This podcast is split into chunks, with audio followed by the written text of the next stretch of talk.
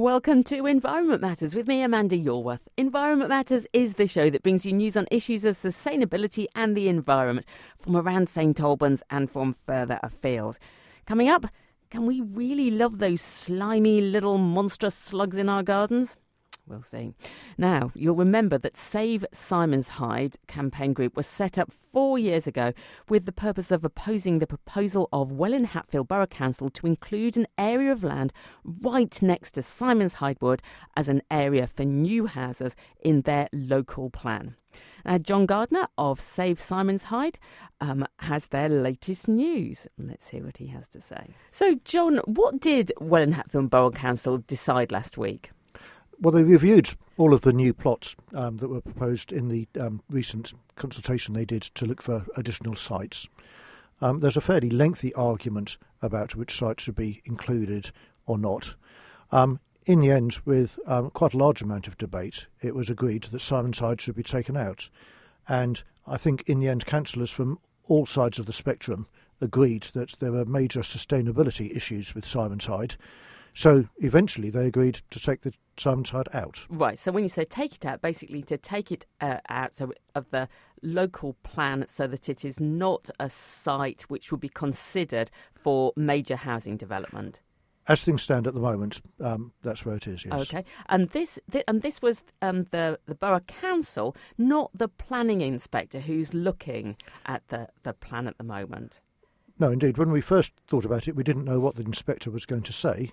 But um, there were already hearings planned for um, the middle of March, and the inspector um, has decided to go ahead with those, and indeed has written further questions relating to Symondshyde.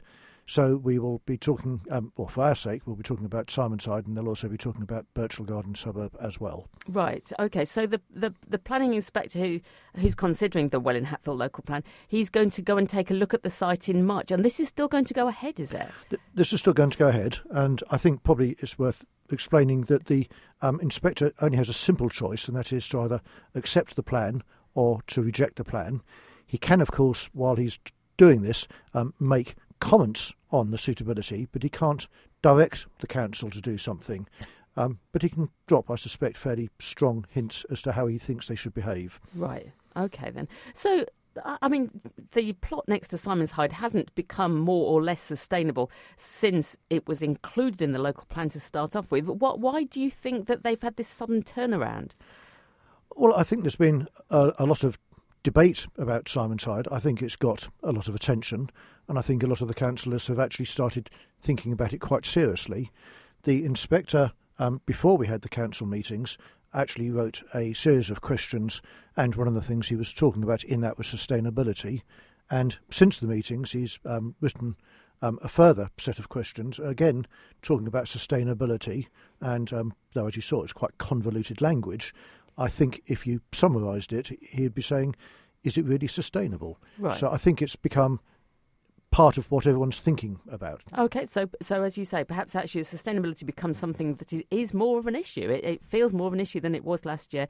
It's become more of an issue that, that councillors are considering, and, and perhaps that was their reason for for taking um, the Symondshyde village proposal out. Then, um, so th- this feels tentatively like a victory for you. Is this the end of your campaigning then? Well, I hope it is. I, I, think for us, in practical terms, we have a lot of work to do to get ready um, for our submissions for the um, hearings um, on the 11th and 12th of March, um, because we don't want to take anything for granted. Um, I think the other thing is that when you look at the finances behind this, um, you can understand why the developers would still be very anxious for it to proceed. I think, in a purely fin- financial terms, I, I, I, I, get it. I think um, in terms of you're referring to the difference between the cost of agricultural land and the cost of land to, uh, to housing development. Yes, I mean this, this is worth hundreds of millions of pounds just for Symondshyde alone, were it to go ahead. Not in terms of how much the houses are worth, but how much the plot of land will be worth if the council agrees to take it out of the green belt and make it residential rather than agricultural land. Right, so there's there's big money involved here potentially. Yes, I, I, think if you look at the government statistics for um, land values for agricultural land and residential land, it's about £9,000 a hectare um, for agricultural land and somewhat over £6 million a hectare um, for residential land in this part of Hertfordshire. Right. And with 56 hectares, that becomes an enormous figure. Right. Okay. So you think that whilst the the, the threat to uh, the threat of having houses built on uh, the the land next to Symondshyde Wood, whilst that's gone away for the moment, you feel that actually that economic um, draw will remain, and and therefore the threat might remain into the future. Well, I hope not. I mean, I hope the developers will actually understand that it isn't just a question of money, it's actually a question of um, being part of the community and listening to what the community wants to do, both the local residents and indeed now the councillors who've realised that this has become, um, you know, a, a very difficult place to put houses. Right. Okay then. Uh, well, it has to be said that I've been walking on the, the area that they proposed a, a couple of times recently, and it, is particularly beautiful and particularly quiet. Um, it really does feel like like a quiet rural piece of countryside there. So um, I, I, think you should be proud of your of what you've achieved. Um, do you have tips? For, I mean, there are other um, there are other, places where campaigns are starting up in the same way. I'm thinking about Tyttenhanger, for example. Do you have any um, tips for other campaigners starting out on what you started out on four years ago? Well, I think I hope they feel heartened that we've actually got to this point. Um, I think we've been fortunate with the people that have actually come on side, and we've been incredibly fortunate with the very wide range and the quantity of supporters we've got. And I think we did three things that worked well. I think we um, publicised what was going on um, successfully to a very large number of people, and thanks to you and, and a great many other people in the media and with um, people like the Odyssey who put um, some of Nick Morris's wonderful um, short films on, we, we've got the message across. I think we've also had two very talented um, uh, experts in um, planning, as well as a number of other experts who've looked at things like boreholes and so on. So we've brought together a group of um, very good people. And we've spent a lot of time talking to the politicians and trying to make them understand why this is important. Yeah, well, it's it when you put it all like that and explain all the things involved, it does sound like immensely hard work, and uh, I'm I'm sure that you'll have more time to do other things now, John. Yes, my, I'll be delighted, and so will my wife. John, thank you very much indeed for coming and talking to me about that. Thanks again, Amanda. And another local campaign group is celebrating some success. The Stop Harpenden Luton Incinerator protest group has reported that Emsrayne, the um, company that proposed uh, a big waste incinerator to the north of Harpenden, advised Hyde Parish Council that they will not be proceeding with their application for the incinerator proposal at this time. And whilst we're on the subject of planning, you may have seen that the St Albans local plan, that's the document that sets out where major de- developments like housing will be allowed over the next decade, has again hit the buffers with the planning inspector suspending hearings due to serious concerns about legal compliance and soundness. The exact reasons are not known at this stage. Now, if you're a gardener, you might already have been reaching for the seed packets to get this year's crops underway. And I am planning tomatoes from across the rainbow this year yellow, orange, purple, and of course red. But growing your own is not always easy. Be a bit touch and go, largely because you can wake up in the morning to find out that slugs have wiped out everything. Now, slugs regularly feature as number one garden baddie in complaints to the Royal Horticultural Society, and it's hard to find anyone, frankly, with a good word to say about them. But I found someone, and she needs your help.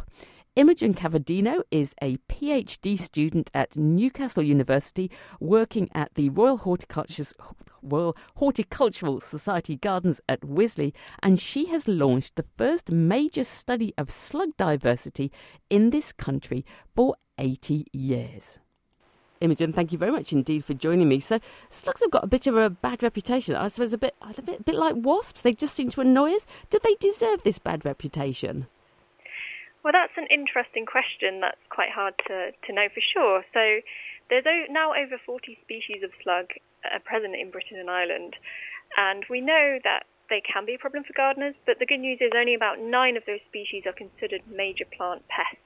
The vast majority probably do some plant damage, but they're not responsible for most damage. Um, and there's actually a whole group that do not damage plants at all. Okay, so where did why did you decide to study slugs? I actually decided to study slugs because I was doing a project at the time and I thought, well, what group of animals do I think is absolutely disgusting and horrible and I should probably learn to appreciate a bit more? And I thought, well, slugs are pretty grim. So I started researching them a little bit and then I discovered that um, they can actually get concussion if they fall off objects. Really? So they'll actually lower themselves down using a mucus spread. And that little fact just gripped me and I just thought, this is so interesting. I'd never realised that they had that kind of I don't know, similarity to us in a way. Wow, you, you're you're right. You're right on both counts. They do look disgusting, and that slimy stuff is horrible. But yes, that, that is amazing, isn't it? They can get concussion. Wow. Well, wonderful world of slugs. Hey, that that is really quite uh, quite amazing. So, how about the the study that you're embarking on? Where did the idea for that come from? What why is it necessary? So one of the things we often get asked at the RHS is about slugs and snails. So for a long time we've been collecting information on this, so we know that it's a major concern to gardeners. But the problem we have is we just usually get sent a picture of damage on a plant.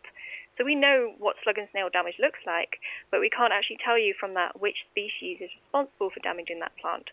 So this research is all about trying to actually map where species are in the UK to try and find out more about those species and which ones are responsible for causing damage in our gardens and which ones are probably innocent of that. Okay, I mean, it's my perception. And I kind of hear it from fellow gardeners that, that slugs are getting more voracious. You know, they're causing more damage. Is there any evidence for that at the moment, or is that the kind of thing you hope to find out? This is the kind of thing we're hoping to kind of find out a bit more about. What we do know is that over the past few decades, more and more species of slug have arrived in Britain and established here. We don't know a lot about some of these species. We don't know if they're actually plant pests or not, some of them. So it is possible that with the spread of these species, we might be seeing more damage to plants, or it might not be true at all. We just don't have enough evidence at the moment to know for sure. It might just be that we're moaning gardeners, might it? Okay, so um, can you sort of tell us how the study will work and what you need our help with? So we're looking for 60 keen participants to take part from all around mainland Britain. Um, so we're looking for people to actually go out in their gardens, to commit to this project, to go out once a month in at night time with a torch and just collect slugs for 30 minutes and tell us what they actually find. Right. Okay. So I'm thinking that um, I could collect slugs. I wouldn't know what kind they are, and they just all look the same to me. Also, well, I suppose different sizes. Yeah. Uh, how about? Do you give any training or anything like that? Yes, so that's a major part of what we're trying to achieve is we're also wanting those people to help us identify the slugs they find. So we will be providing free training for the 60 people selected to help them to achieve that. Right. Okay. So, so it sounds like actually, if you if you did volunteer and you did, did get selected to, to take part, it, you could learn quite a lot from this. Yeah, that's the intention. We're hoping to, to spread the slug love a bit and hopefully get people recognizing that there's different species in the garden and to be able to tell those species apart. Okay.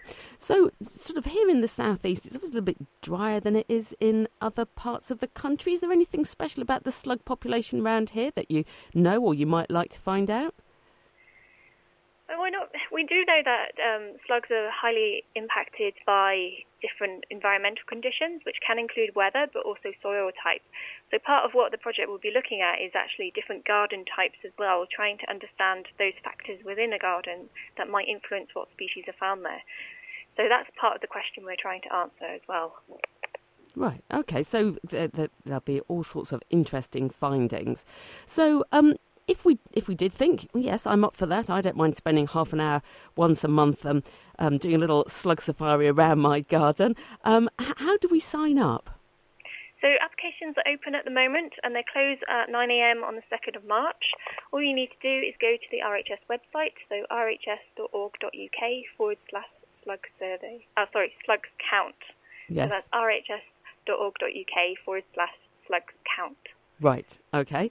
Um, and and so we go there to, to sign up. And and just just to finish off, um, do you think we should be loving slugs a little bit more? I definitely think we should treat them with a bit more interest and, and possibly respect because they are a really important part of the ecosystem. As frustrating as it can be as a gardener to have them damaging your plants, they're also a really important food source for a wide range of animals. um, and actually can have some beneficial qualities as well because they eat a lot of disgusting materials, things like poo, dead animals, uh, dead plant materials. So that's actually quite important recycling okay. uh, nutrients back into the soil as well. Okay. So I think we should learn to respect them a little bit more at least, if Brilliant. not love them. Brilliant. So if we're, if we're feeling really motivated, um, apply to take part in your survey. And even if we're not, we should just pay a little bit more interest and give a little bit more love to those slimy visitors to our garden. Imogen, thank you very much indeed for joining me. No problem. And Imogen did say that her study will last uh, a year, and she's promised that she will have results ready sometime in summer 2021. And I, for one, think that they could be really quite interesting. And just a reminder if you're interested to take a look um, at more about the slug count, it's on the RHS website, and you'll find it on the slug count page, where you can also find out how right now you can take part in their cellar slug hunt, looking for a particular kind of slug and that's just a sort of a one off thing to take a look at if you'd like to um, get involved in a bit of slug citizen science. Um, okay, just a quick reminder that you've got until Sunday to register your event for St Albans Sustainability Festival, which will be this year from the 23rd of May to the 7th of June. Anybody can register an event for free. Um, anything that's aimed at making us a little bit more sustainable, and you can register at sustfest.org. Um, and then coming up on Monday, there's a thermal imaging camera training session um, uh, in St Albans. You can find out more about that on the Sustainable St Albans website. The idea is that you can learn how to use the thermal, thermal imaging camera to seek out the heat, heat escaping from your home and borrow one of these cameras from Sustainable St Albans um, so that you can you can practice it on your house and hopefully therefore um, save yourself some money and some energy. Um, follow me on Twitter at RV underscore environment. Do check us out on Facebook. I'm going to be back at the same time next week, but until then, thank you for joining me.